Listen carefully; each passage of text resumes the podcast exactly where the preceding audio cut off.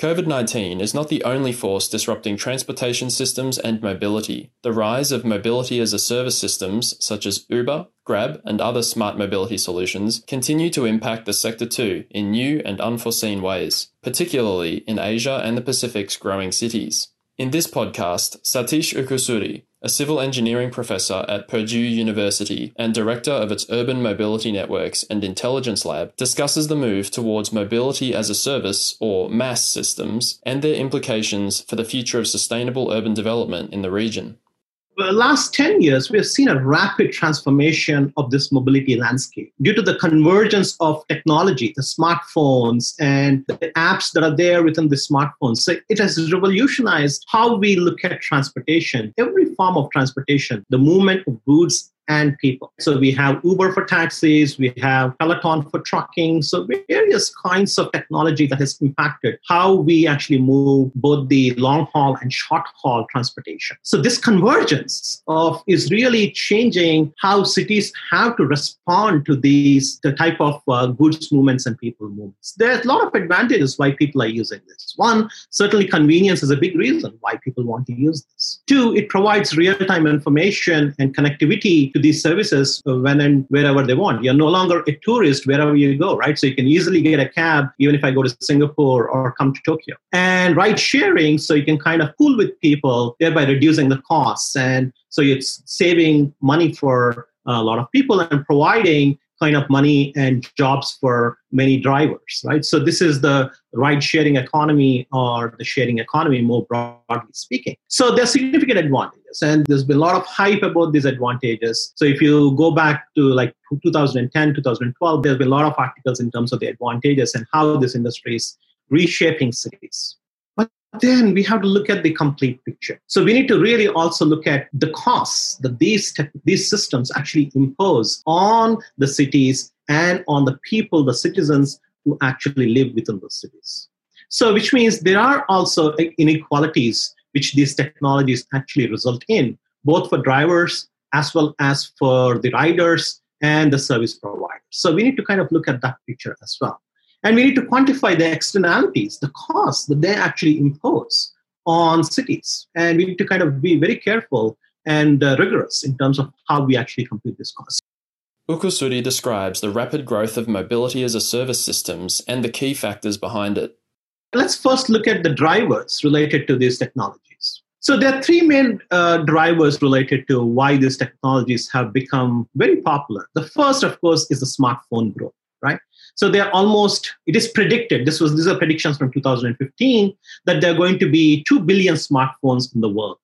And my recent statistics show that there are actually 2 billion smartphones just in the Asia Pacific region. So we have already exceeded this number of 2 billion smartphones in the world. And what are people using it for? They're using it for location based services, they're using it for getting a taxi, they're using it for getting uh, goods like Amazon Prime, uh, next, uh, next day delivery, right? And so the people's travel behavior is changing for the kind of trips that they actually make. This is one big driver, the growth of the smartphone uh, usage and what people are using it for. The second is the number of sensors and the availability of cheap sensors in the smart platforms, right?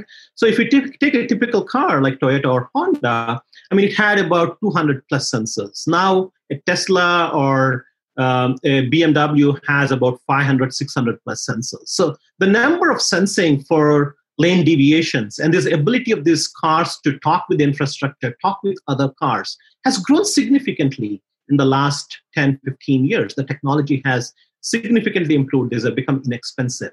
So what does this do? These actually make the transportation ecosystem more connected and cities are actually becoming connected villages within this transportation ecosystem right? So citizens are better connected with the, what the agencies can provide. Agencies are better connected with the needs of these citizens. So this is the second driver that we actually see that's uh, that's actually pushing this trend forward. And the third driver, or the third factor, which kind of contributes to this MaaS kind of a platforms, is the change of the typical traveler itself and their ability to use these kind of services, right? So if you see the data, um, about 80% of the US adults are actually using these smartphones. right? And they're using it for what kind of things? They're using it for, of course, for communication with uh, their kids, Facebook, Twitter, and so on. But also they're using it for like mobility purposes. They're using it for Uber, they're using it for Lyft and Amazon and so on, right? So last year statistics, there are about 40 to 45 million Uber users in the US alone. APAC region, right? I mean, there are, as I mentioned, there are about 2 billion smartphones and a growing number of users on these kind of MaaS platforms like Grab and Uber and so on, right? So you can pick any platform wherever you are in Asia or US or Europe. Uh, you, the, the platform might be different, but the underlying challenges and opportunities are very, very similar.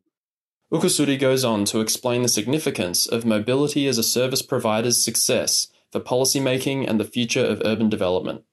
Now, the next question is so what? What can you do? How can you inform policy making and decision making with this? And that's really our focus, right? So, we want to use all of this data to kind of allow cities to make decisions and to allow them to kind of improve the operations of uh, the transportation systems, but also look at the impacts that are there. And we mine this trajectory data and analyze the trip patterns.